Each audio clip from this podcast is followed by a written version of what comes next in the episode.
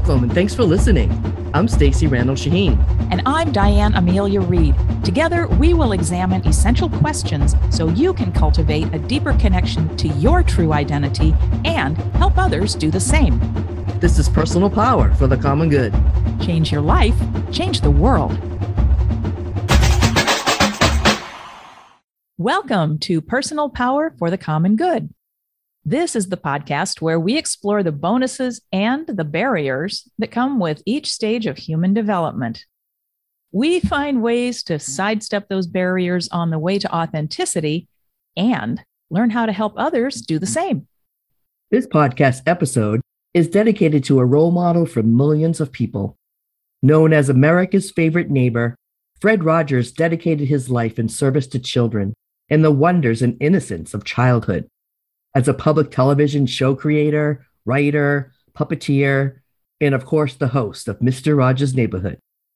His nonprofit company, Family Communications Inc., will continue to share his legacy forever. I'm Stacy Randall Shaheen, an adult educator and human rights advocate. I am here with my good friend, colleague, and coach, Diana Amelia Reed. Hi, I'm Diana Amelia Reed, I'm a college and career advisor, social justice advocate, and personal transformation coach.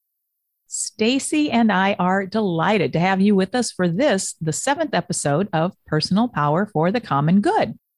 Welcome and thank you for joining us. We, we're glad you're here. Personal Power for the Common Good is a podcast for everyone, everyone who is in a relationship connected to other people. It's for anyone who gives care to a child, a friend, a parent or elder, a neighbor, personally or professionally. And it's for those who want to give care to themselves. So our target audience is YOU, and by extension, anyone whose life you touch. This episode is brought to you by Shine, the Mindset Mastery Workshop series that helps you become the you that you are meant to be. In the first 12 episodes of this series, our podcast is focused through the lens of eight key developmental stages, a framework created by psychologist Erik Erikson. These stages start with infancy and they progress right through to our final days. In episode six, we discussed the impact on 10 to 13 year olds experiencing the early phases of puberty, that swirl of confusing emotions developing hormones and these things that impact the body, mind, and spirit. Now, this age range is actually the latter half of Erikson's industry versus inferiority stage. Older kids start to become more competitive than their younger selves and judge themselves more and more by what other people think of them. If they successfully navigate these years, Erikson believes children develop a, a virtue, he calls it, the golden nugget of skill. We also shared the work of psychologist Mary Pipher, who describes the cult of thinness and the cult of beauty, particularly aimed at young females, and the damage it can begin to do to a girl's self perception. Boys also feel the impact, but they have an additional pressure of the tough guys, a mask of toughness that some describe as toxic masculinity, when males are socialized out of expressing their full range of emotions. The advances of technology and social media have magnified both the intensity and the amount of exposure to these negative pressures. If you'd like to learn about earlier developmental stages, you'll find those episodes at our website, personalpowercommongood.com. Rethinking or reclaiming your personal power, it's, it's a job. It can be confusing, challenging, and tender work. So, in each episode, we feature a self awareness activity to guide you and a self care tip to foster self love. The self awareness activity in episode six was to look at five ways that you may have been labeled, either positively or negatively, as a result of the powerful external influences of media, peers, family, school, and religion. Yeah, and I hope the worksheet exercise left, left you feeling a little bit lighter. You know, that you're taking strength from the positive labels and literally tossing the negative ones away. Yeah, that was a good exercise. Our self care tip invited listeners to try unplugging from all technology for 24 hours. Get off that grid for a bit and just enjoy what is right in front of you. Now, speaking for myself, this feels super hard because so much of my business is online, but that is probably the best reason of all for me to take a tech break. Absolutely. And because we want to help you help others, each episode includes ways that you can be a catalyst for personal power in your own circle of influence. For last week's 10 to 13 year olds, one idea is to counterbalance negative societal messages by having real family dinners. That's simple. At least three times a week. No television, no electronics of any kind. No one, not even adults, touches a phone until dinner is over. Connect old school. Yeah.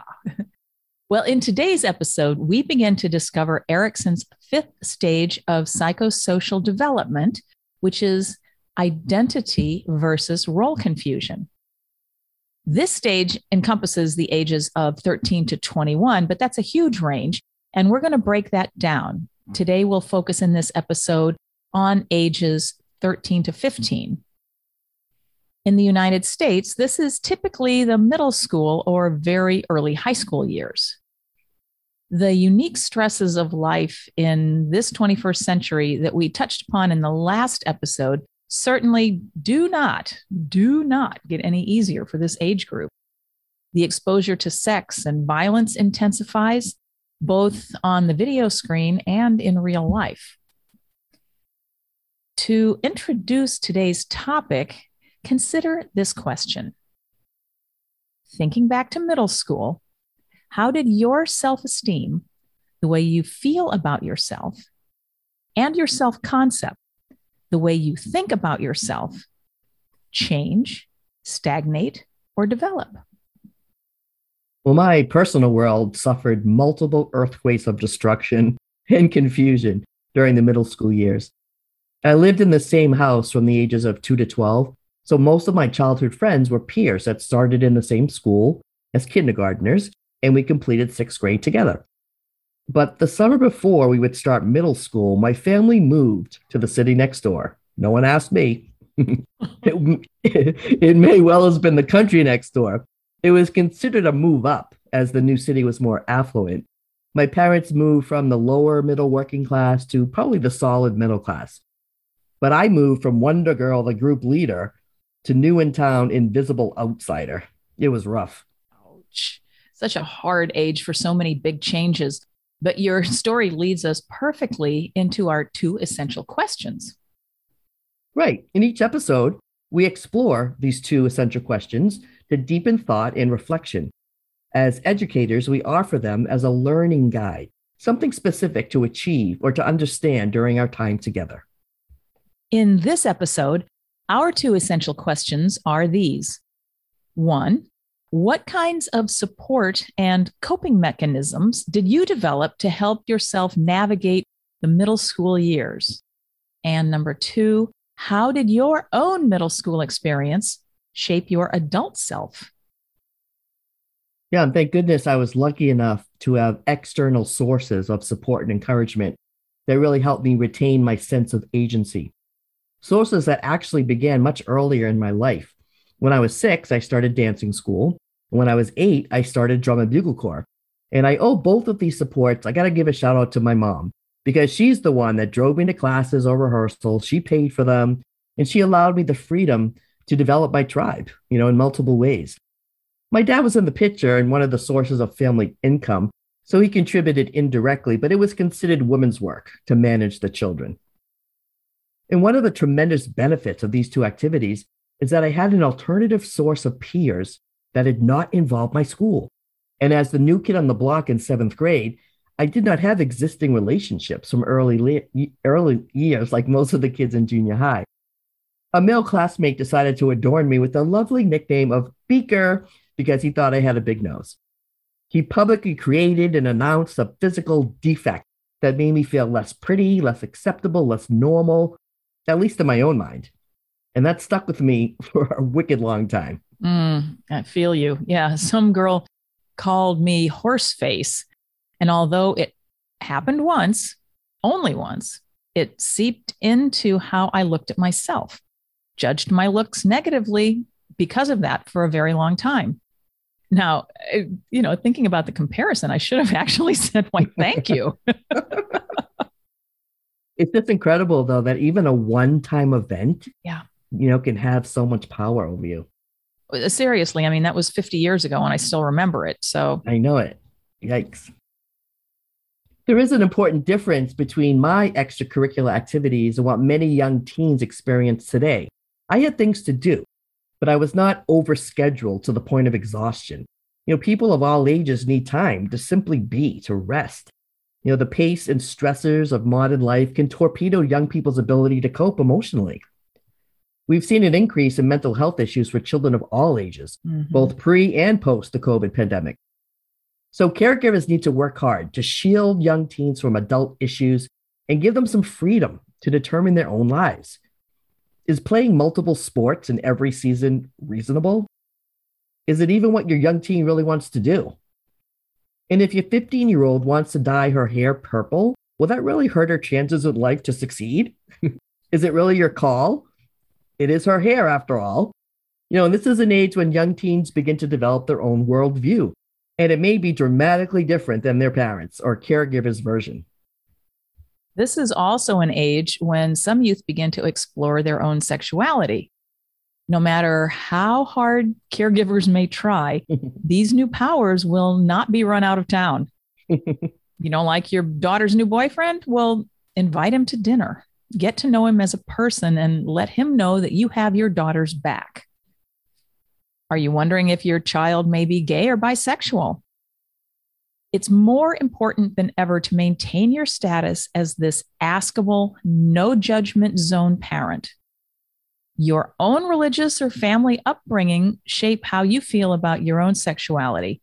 Never mind your precious child who is growing up, of course, way too fast but as challenging as it may be, accept that your child may not think or believe what you do. Absolutely.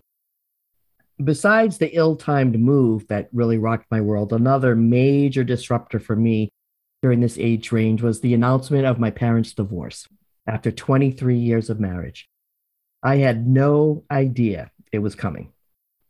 And as the youngest of four children, I was often the last to know anything and members of the family tried to shield me from the truth. That might be one reason why the truth now is so important to me, saying it and receiving it. And I was like 13 at the time, a really rough age for a young woman to lose her dad. He didn't die, but it felt as if he did.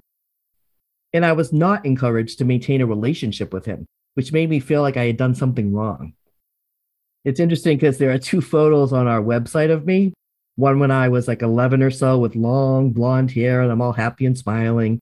The second one is me at 13 when I went to the hairdresser and literally cut all my hair off very short like a boy. Looking at it now, I see that was a powerful statement. I think part of it was becoming the boy my dad never had, and definitely becoming less desirable as a female. So I would have a reason why boys did not want to date the beaker this stage, I was taking dance and playing softball and doing music. I liked each one of those things, but I sometimes wonder if, as an only child, I was trying to be all the things.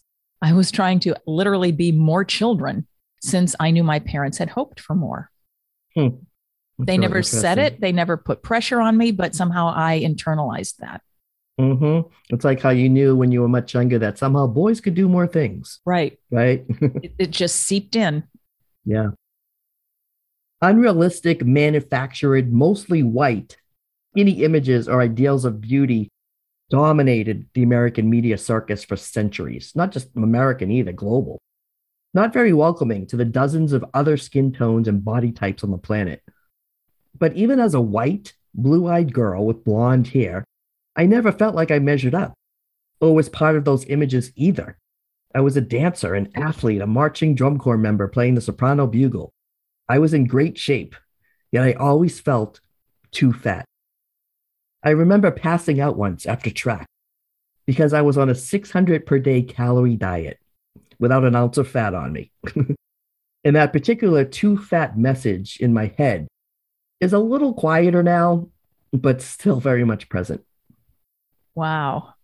600 calories a day for a teen bugling and dancing and wow.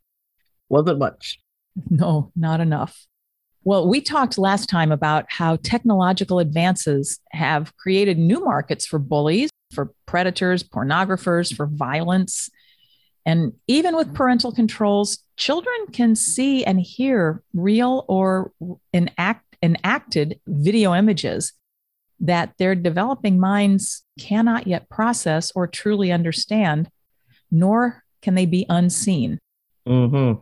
This is true for old, the older age group of 13 to 15 as well. This accelerated introduction to adult themes or problems can leave young teenagers feeling angry, sad, depressed, confused, anxious, no doubt. It is more important than ever for adults to establish and to maintain nurturing channels of communication with children of all ages. So, how do you establish or maintain nurturing channels of communication? Especially if you didn't get them yourselves when you were growing up, you didn't have a model for that. It's, it's simple. Continue the regular conversation at age 13 that you hopefully started at the age of three or four. If it's new, just start. Start the conversation, not the lecture. That's a really important point. So far, we have shared ways to encourage the development of personal power in children. In order for this to work, the parents or adult caregivers in the children's lives have to be willing and able to let go of some of their own power.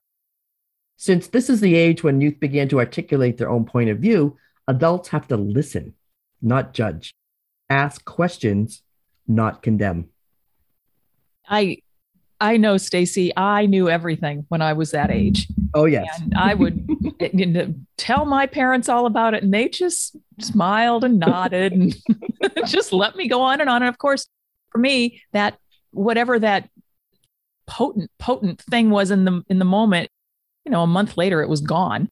Right. But, you know, I was I was getting my wings and I, I, am mm-hmm. grateful to them for not condemning, for just yes. listening. Mm-hmm.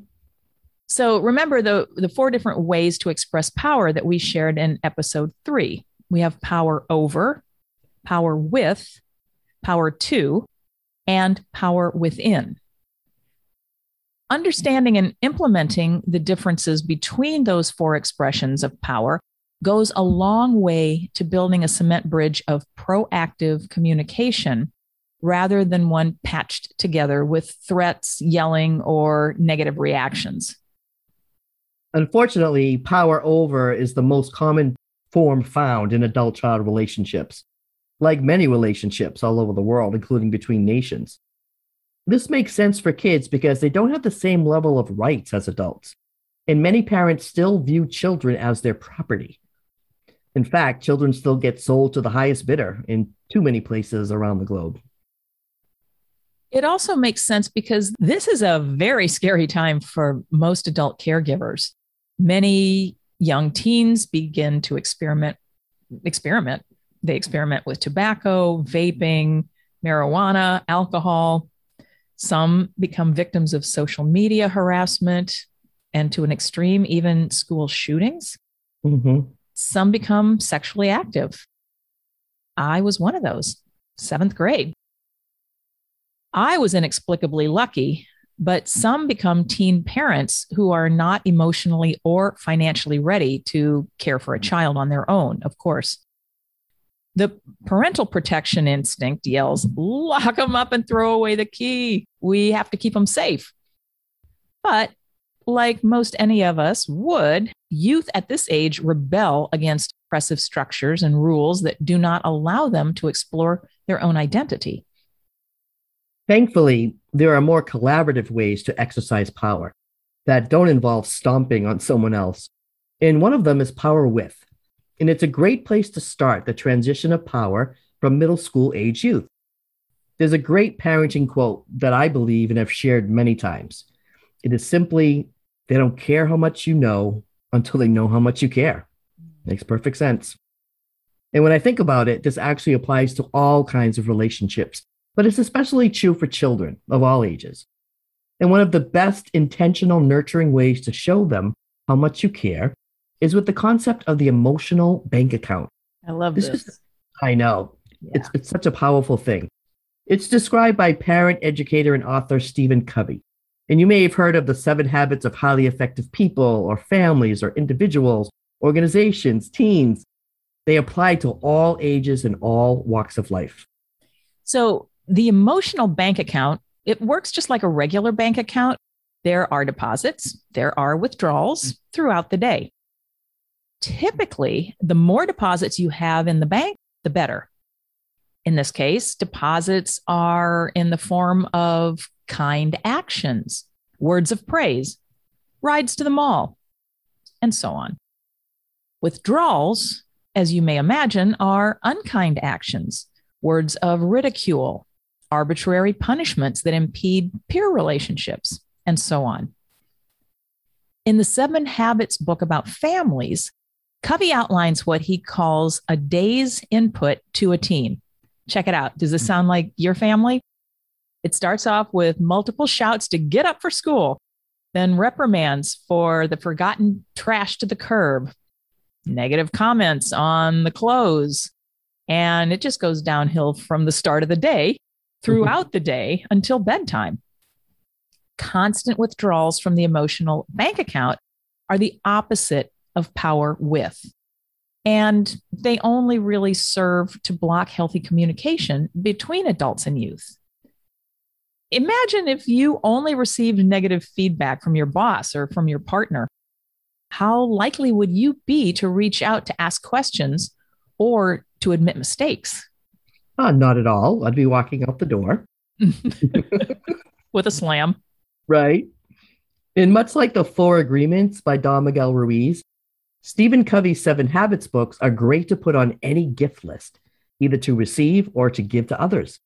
They've really helped us as individuals, family members, and colleagues. That's right. We've, we've seen the positive effect their insights and effective strategies have had on many people throughout the years.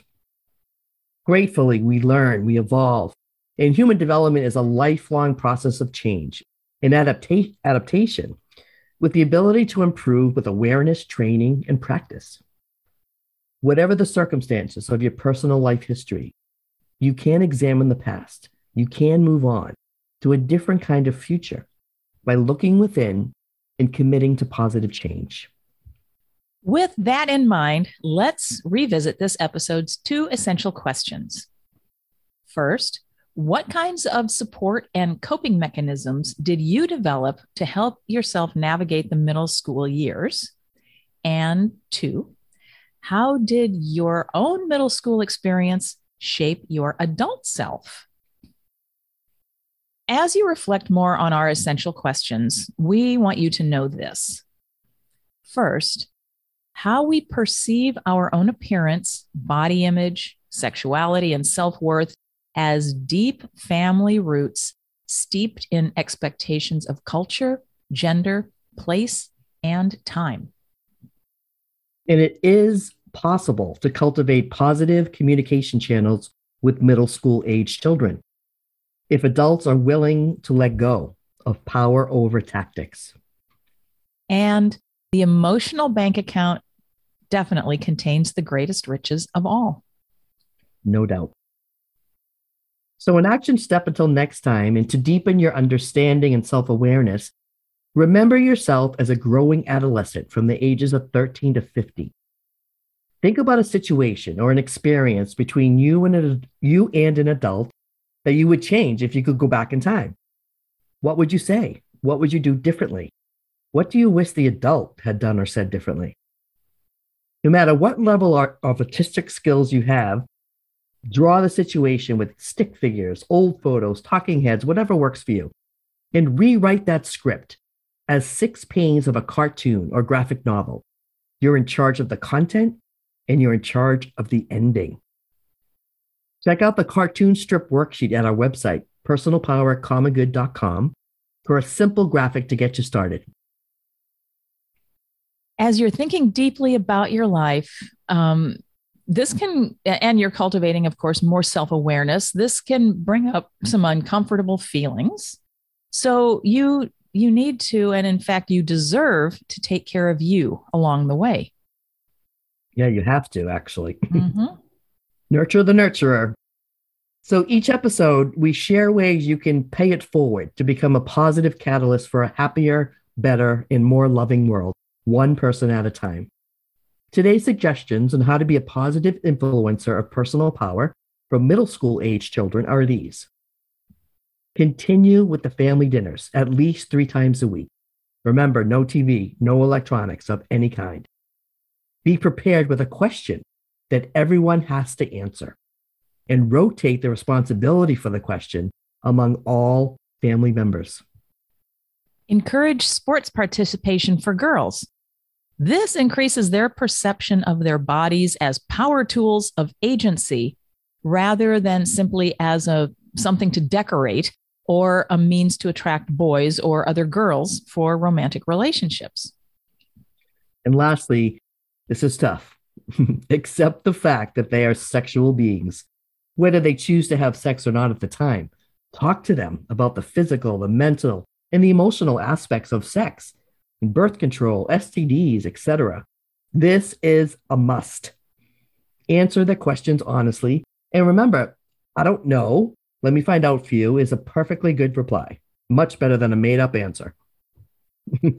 Absolutely. Well, listen, if you take a step toward the common good, maybe having a eureka moment in your self care or in your role as a positive influencer. From what you heard in this or any episode, tell us about it. Please drop us a note, post on the discussion board at personalpowercommongood.com. We absolutely love hearing from you. One of the best parts of doing this. yep. Your thoughts, your thoughts really matter and your words really matter and you matter. As part of every episode, we share words of wisdom from someone who inspires us. And this episode honors the words of minister and childhood defender Fred Rogers, who said, Human relationships are primary in all of living. When the gusty winds blow and shake our lives, if we know that people care about us, we may bend with the wind, but we won't break. Nice. Love that. Thank you, Fred. And that's a wrap on episode seven of Personal Power for the Common Good. We hope you'll join us next time. Of course, we hope you join us every time. But next mm-hmm. time, we'll continue with Erikson's identity versus role confusion stage of human development, this time with a focus on ages 16 to 19. Hey, thanks for listening. If thoughts have popped up that you'd like to share, or you have any questions, or there's something you'd like to learn more about, we want to know contribute to the discussion board, like Diane said, at personalpowercommongood.com, where all our episodes are stored. We sure hope you're finding value here and ask that you help us spread the word about our podcast.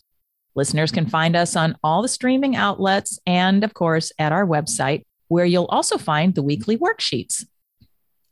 I'm Stacy Randall Shaheen. And I'm Diane Amelia Reed. We appreciate you and look forward to our ongoing and ever evolving conversation on personal power for the common good. Change your life, change the world.